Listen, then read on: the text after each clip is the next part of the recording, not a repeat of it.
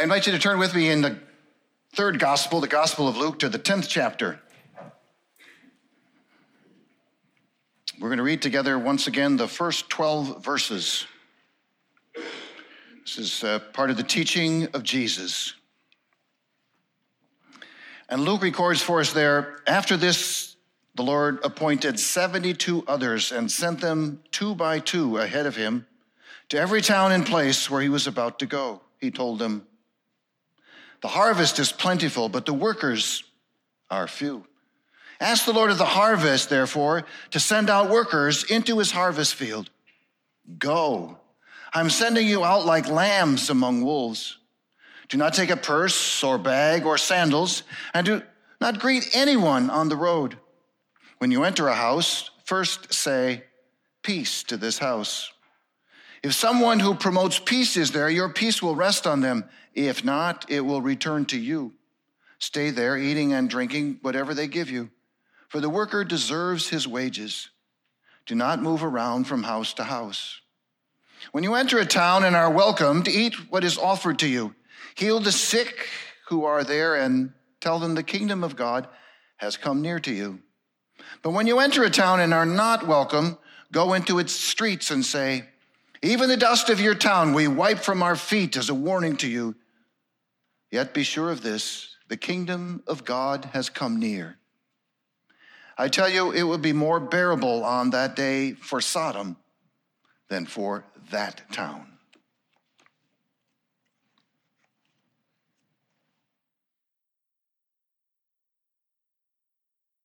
Life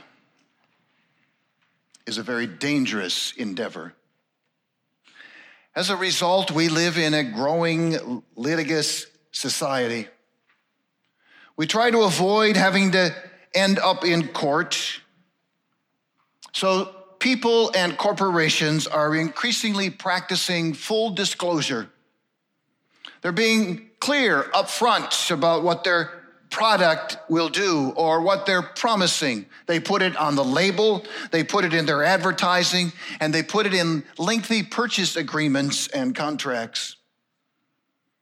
So it is not too far fetched or too unimaginable to believe that someday this following scenario might actually infiltrate the hospital's nursery.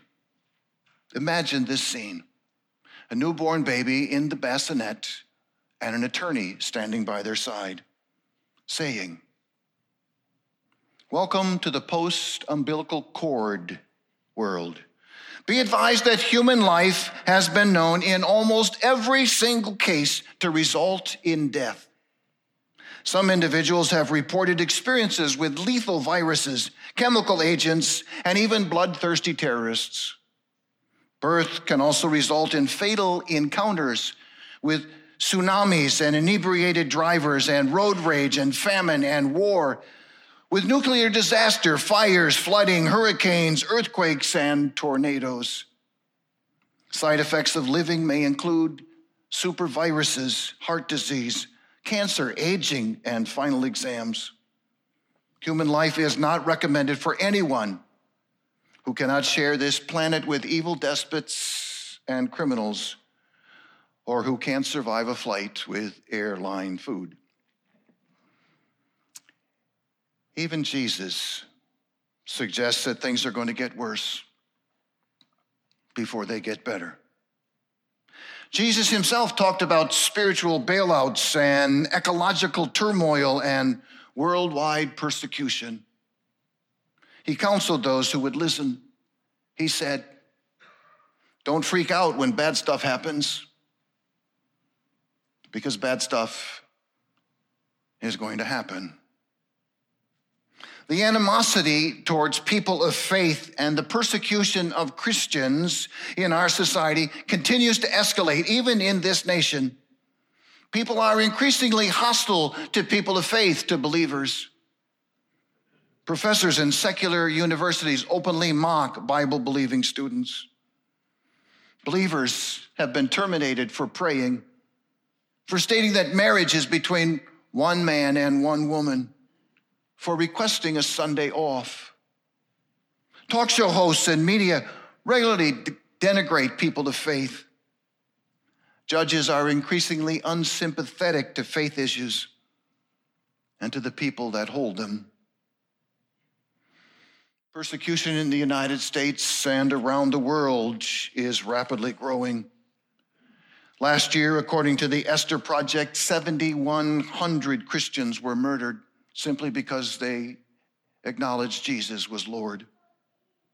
Over 9,000 people were detained, arrested, sentenced, and imprisoned. Over 2,500 churches were burned. Today, over 245 million Christians live in places where they experience a high probability of persecution and physical harm. So, in the interest of full disclosure, understand that life outside of our huddles and outside of our predominantly Christian communities, that is, life out there in the field, can be very hazardous and dangerous to life. So, Jesus sent 72, our passage says, out into the field, into the nearby towns and villages. Jesus himself spent a great deal of his time going from small Jewish village to small Jewish village in Galilee. We have scripture testimony that he was in Cana and Capernaum and Bethsaida and Chorazin and Nazareth. All of those little towns and villages were about three to 800 in population in Jesus' day. But we also know that Jesus, on occasion, took his disciples to non Jewish towns, to Gergesa in the Decapolis, to Caesarea Philippi, to Tyre, and to Sidon, and to other places. Those of you who have been to Galilee know that there was also a very large Roman cities that were planted right in the heart of Galilee that we don't read about in the scriptures. One, named Sepphoris, is less than two miles from where Jesus grew up, within easy walking distance. In fact, if you're on one of the knolls in Nazareth, you can see the town. Each of these Roman cities featured a magnificent temple, at least one, maybe more, for religious indoctrination. A large gymnasium, what in those days was the equivalent of going to school, public baths, 10,000 plus seat theaters for political indoctrination, and a huge, often 15,000 or more seat sports arena for competitions, and usually huge shopping malls known as agoras for, with wide, smooth, columned, paved streets. So the comparison between going to Sepphoris, a, a, Roman city, or the little itty bitty towns of Nazareth or Capernaum or Bethsaida or Chorazin were rather strike, striking and stark. It's like comparing tens of thousands to hundreds, like comparing wealth to poverty, like comparing ostentatious building marvels and miracles to crude homes and thatched roofs pleasure to austerity, about being God's focused to being God focused. I wonder, I wonder what the disciples thought when Jesus actually brought them to one of those cities. Hmm. wow. Can you believe this? Our parents forbade us from going into one of these cities and now, now our rabbi is actually taking us there. I mean, wow, this is amazing. This is incredible. This is unbelievable beyond even my best imagination. They have everything. Can't wait to get back here sometime on my own time. Every Jewish parent's nightmare was that their child would see what the world had to offer and get sucked into the culture. That they would embrace the world's way of living over their faith based way of life. Christian parents are still concerned about that today. You see, the enticement of the world lures people into its trap. And sadly, as many as 80% of the children of believers walk away from the faith of their parents. So Jesus is taking his disciples into these cities and into these fields so that he can prepare them for what they are about to encounter when he decides it's time to send them out into the world. And now, when Jesus sends them out into every town and into every place, he's telling them that they shouldn't just reserve themselves to go to places that are comfortable and friendly and safe, but to understand where they're going to go, it's not going to be comfortable. It'll hardly be friendly, and it certainly won't be safe. They're not only to go to Jewish towns, they're not only to go where people look and think like they do. They're not only to go to places where people will welcome and embrace what they have to offer. No, Jesus says that they're going to have to go to every town and every place. So Jesus is slowly training his disciples that they're to be about his mission. Jesus also wants his disciples to know and to be able to share his heart and his passion for the lost and for a rich and abundant harvest. In Acts 1 8, as Jesus commissions them and then ascends into heaven, Jesus says, You will receive the power when the Holy Spirit comes on you, and you will be my witnesses in Jerusalem, in all of Judea and Samaria, and then to the very ends of the world, to every town and to every village. Jesus said his mission would begin in Jerusalem. It would begin in Judea. It would begin in the neighborhood. It would begin in the place where people looked like and thought like they did. But then the Spirit would push them out, first into Samaria, and then ultimately into the world. The Bible tells us that the Spirit sent them out in pairs Barnabas and Saul. Paul and Silas. He sent them first to Roman cities with synagogues so that they would have a connection. They could go where they were welcome first or sort of welcomed, and then face where they were not welcome. And then finally, the Spirit sends the disciples and the apostles to places where there was no synagogue where there were no friendly faces or people, where there was only imprisonment, persecution, even stoning, to places like Philippi and Athens and others. I'm sure the disciples wondered about this plan. What do we have to offer? How can we ever convince these pagan people that have everything that they ought to give it all up and take up a cross and follow Jesus? Why would they listen to us? And why in the world would I want to do this? Why would I want to pass on all of these pleasures and all of these opportunities and risk my life? From all outward appearances, the Romans and the Greeks seemed to have it all. All the pleasures, all the possessions, all the prosperities. Why don't we join them instead of invite them to join us? Or maybe the disciples wondered, why should I care about these pagans? Why should I spend my time and my energy and my life wanting them to see Jesus when all they do is abuse us, ridicule us, mock us, why should we risk our lives for them? The answer is simple. The disciples never even debated it.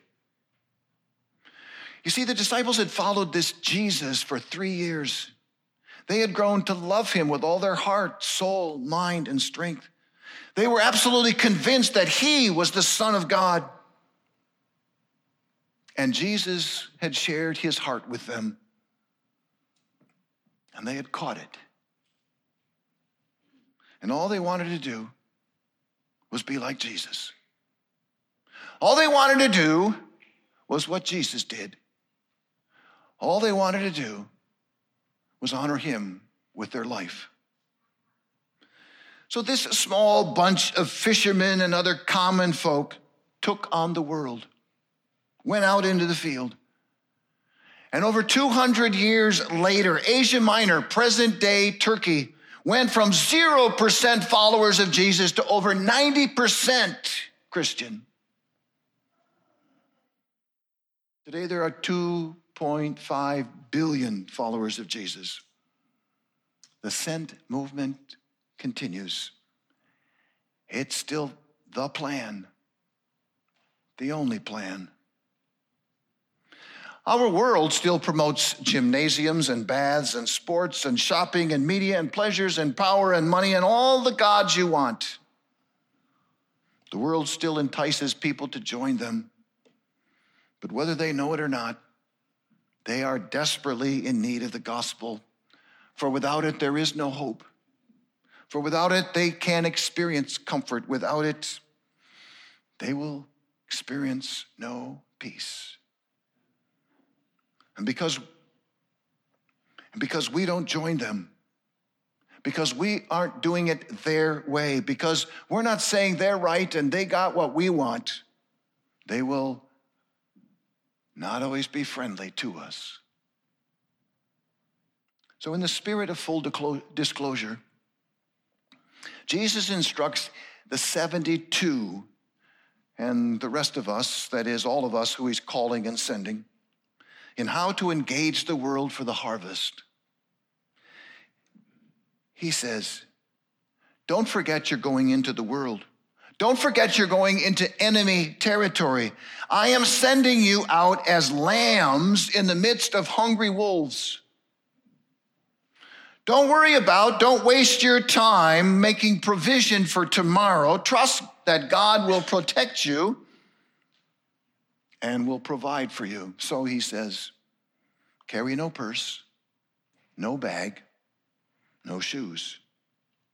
He says, don't get sidetracked, don't get waylaid. Don't allow anyone or anything to get in the way. Keep the main thing the main thing all the time. Jesus says, I'm sending you out to bring in the harvest, so go. I'm sending you out as lambs before wolves, so go. And we say, What? What kind of pep talk is that? How do you get pumped up to go and risk your lives in front of predators? I don't know about you, but I have seen some of those documentaries of wolves and how they surround their prey. It's not pleasant. You could literally get eaten alive. yeah, no thanks. It's dangerous to be a lamb among wolves. Truth is, it seldom goes well. One can get devoured, as, as you and I know, many of the disciples of Jesus succumbed to a wicked, self centered world. Maybe that's why the harvest is in desperate need of workers. Because the task is hard. Because it's literally putting your life in danger. Because it underscores the fact that you'll be mocked and you'll be ridiculed and you'll be rejected and you'll be hated and you might even be persecuted. It reminds us that lambs are literally defenseless. And lambs are completely dependent on the protection of their shepherd. Jesus has Matthew record a similar warning in Matthew 10, where we read, I am sending you out like sheep among wolves. Be on your guard against men. They will hand you over to the local councils. They will flag you, even in the synagogues. On my account, you will be brought before governors and kings as witnesses to them and to the Gentiles. If we're to go out and challenge the world's lifestyle, challenge the world's values and choices and pleasures, if we're to say, you're sinful and you're evil and you're selfish and it's all about you, and the response is not going to be one of welcome and embrace. Often it's anger and hatred. But then Jesus told us about that too, full disclosure. He said, As the world has hated me, they will hate you. Just understand it hated me first. You see, darkness hates light, evil hates righteousness. Truth is living out our commitment to Jesus in this world, and it will never be comfortable or popular or risk free. Truth is, if it ever becomes comfortable, something's wrong. Jesus says, Don't be alarmed, be on your guard.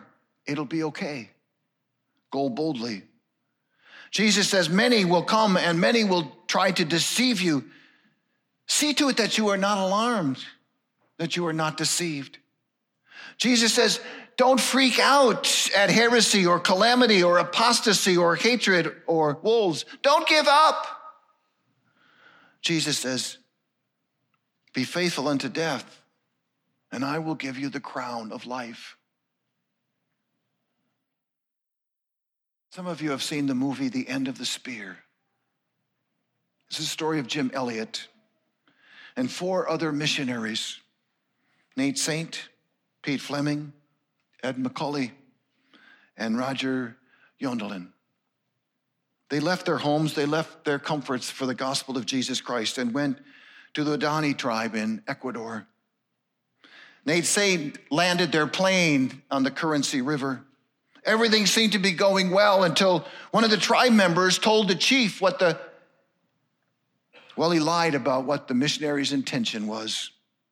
And as a result, 10 warriors came with spears and massacred the four missionaries right on the beach.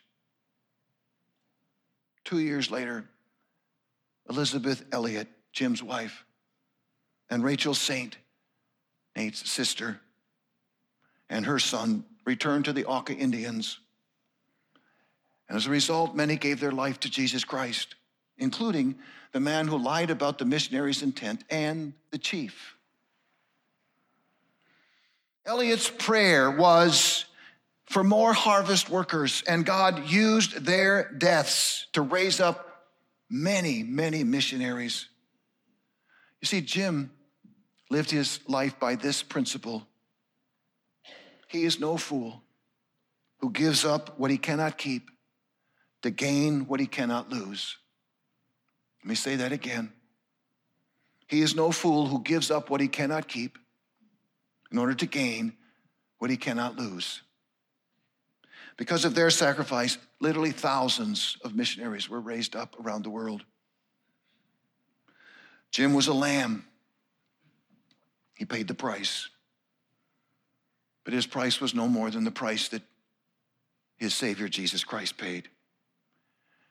And the question for every Christian is are we willing to take up the cross, his cross? Are we too willing to pay the price? We understand the dangers of going on foreign soil. It can be risky. But what about the wolves in our own neighborhood? Are we willing to face them? Does our faith conquer our fear? Are we willing to be Jesus' advance team in our neighborhood, or do we prefer to hide in the comfort of our homes and of our huddles? We profess to say the kingdom of God is near. Are we willing to stake our life on it? Jesus never tells the world to go to church,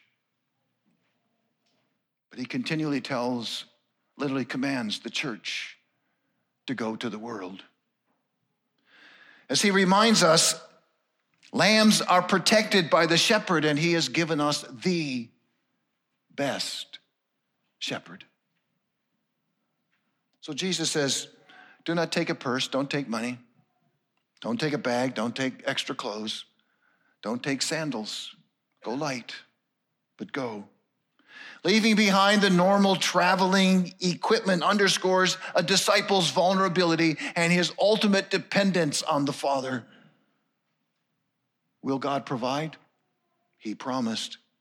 You see, if you and I really believe that God wants us all to go on mission, then we also need to trust God to be able to provide all the necessary things to accomplish the mission.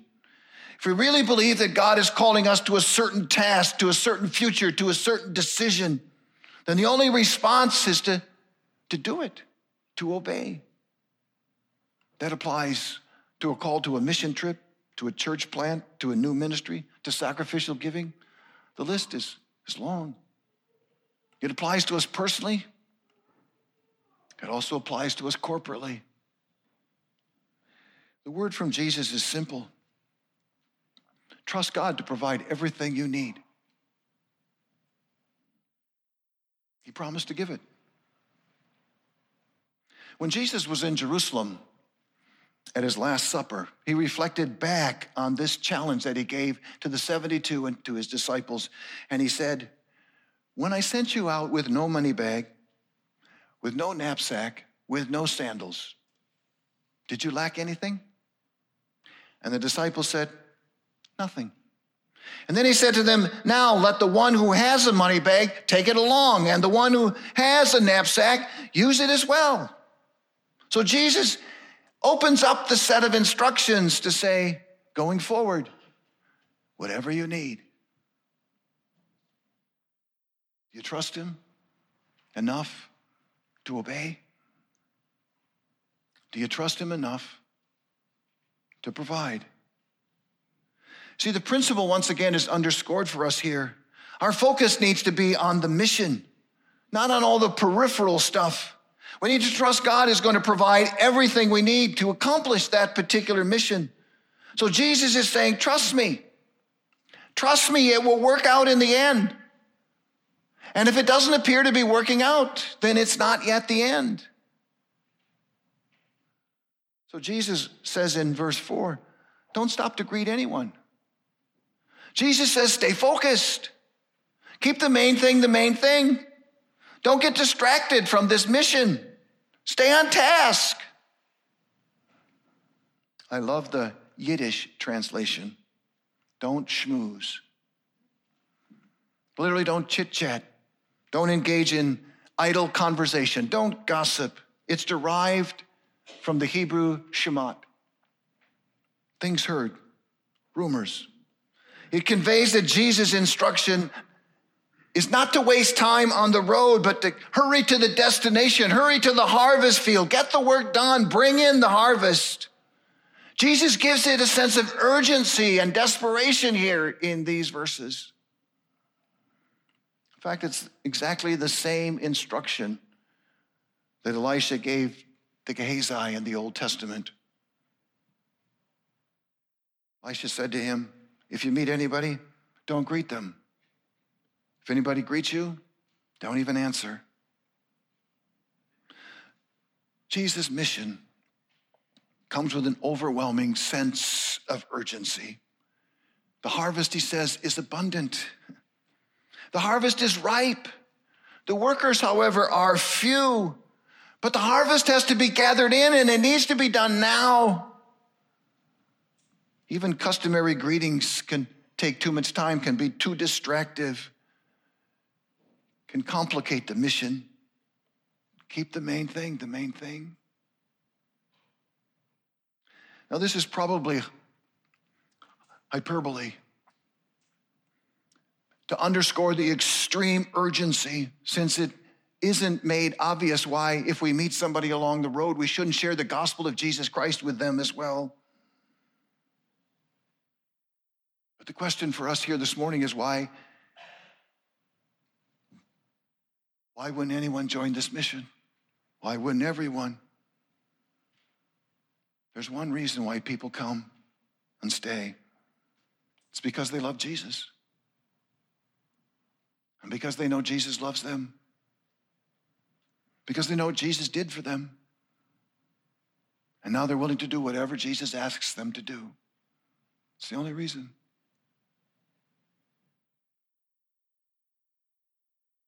Maybe we should view the church more like a football game. Now, my using a sports analogy this morning is going to get me in trouble when I get home but I'm going to use it anyway. Stay with me. A 100,000 people don't pay 75 to $100 and even more week after week to watch players on the field huddle. They pay to see what difference the huddle makes in how they play the game. In fact, the rules of football say that if you huddle too long, if you huddle for more than 30 seconds, if you're not back in action, back in the game, back on mission, you get penalized.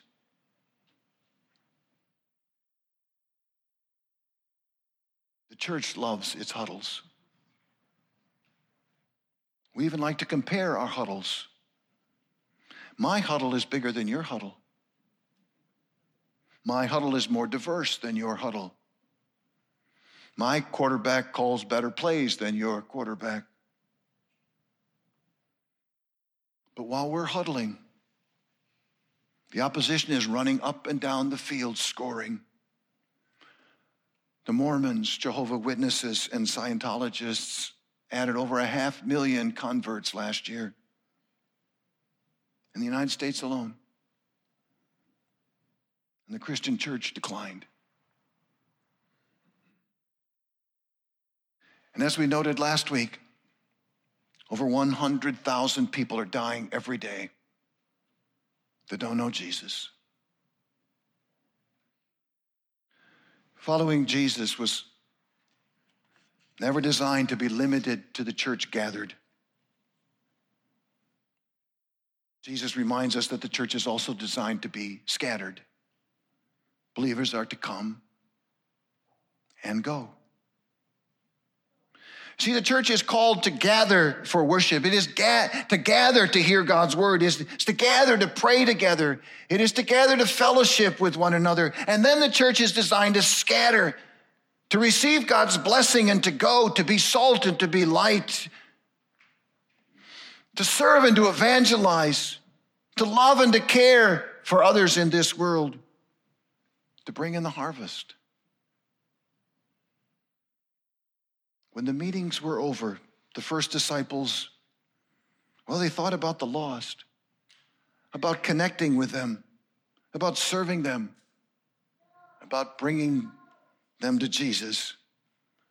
They came to the huddle to get the play, to offer some encouragement to one another, and then they went out into the world to build the church, to be the church. Meeting together is absolutely necessary but it's not the work of the church. Bill Bright, the founder of Campus Crusade, now called Cru, said, We huddle in our little prayer meetings and talk of peripheral, superficial matters. We're content to see accomplished in the name of Jesus only what we are capable of accomplishing through our limited intellect, eloquence, and organizational skills. Some are content to sit and to wait comfortably for someone else to do it. Some lack the courage to step out and to trust God, hesitant to, to give sacrificially of their time and of their resources and of their dollars. Some simply sidestep the challenge, figuring it's not going to do anything anyway. It's not going to change anything. So why risk the retaliation and the embarrassment of standing up for Jesus, for justice, or praying fervently or daily for the harvest? Don't be the some. Be the one. Be the one who follows Jesus. See, Jesus came on mission to transform this world for his Father's glory. He calls us to be his workers in the world's fields. It's true. Full disclosure, it's not without its dangers.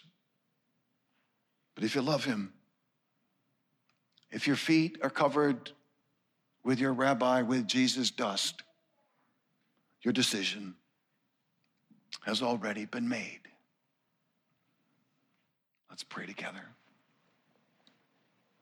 So, Father, we acknowledge life is hard. And following Jesus with all our heart, soul, mind, and strength in this world is even harder. But knowing your love for us, knowing what sacrifice you were willing to make, Father, call us to make that same sacrifice of giving you our life so you can use it for your honor and for your glory. Father, hear our prayers. We offer them in Jesus' name. And all God's people said, Amen.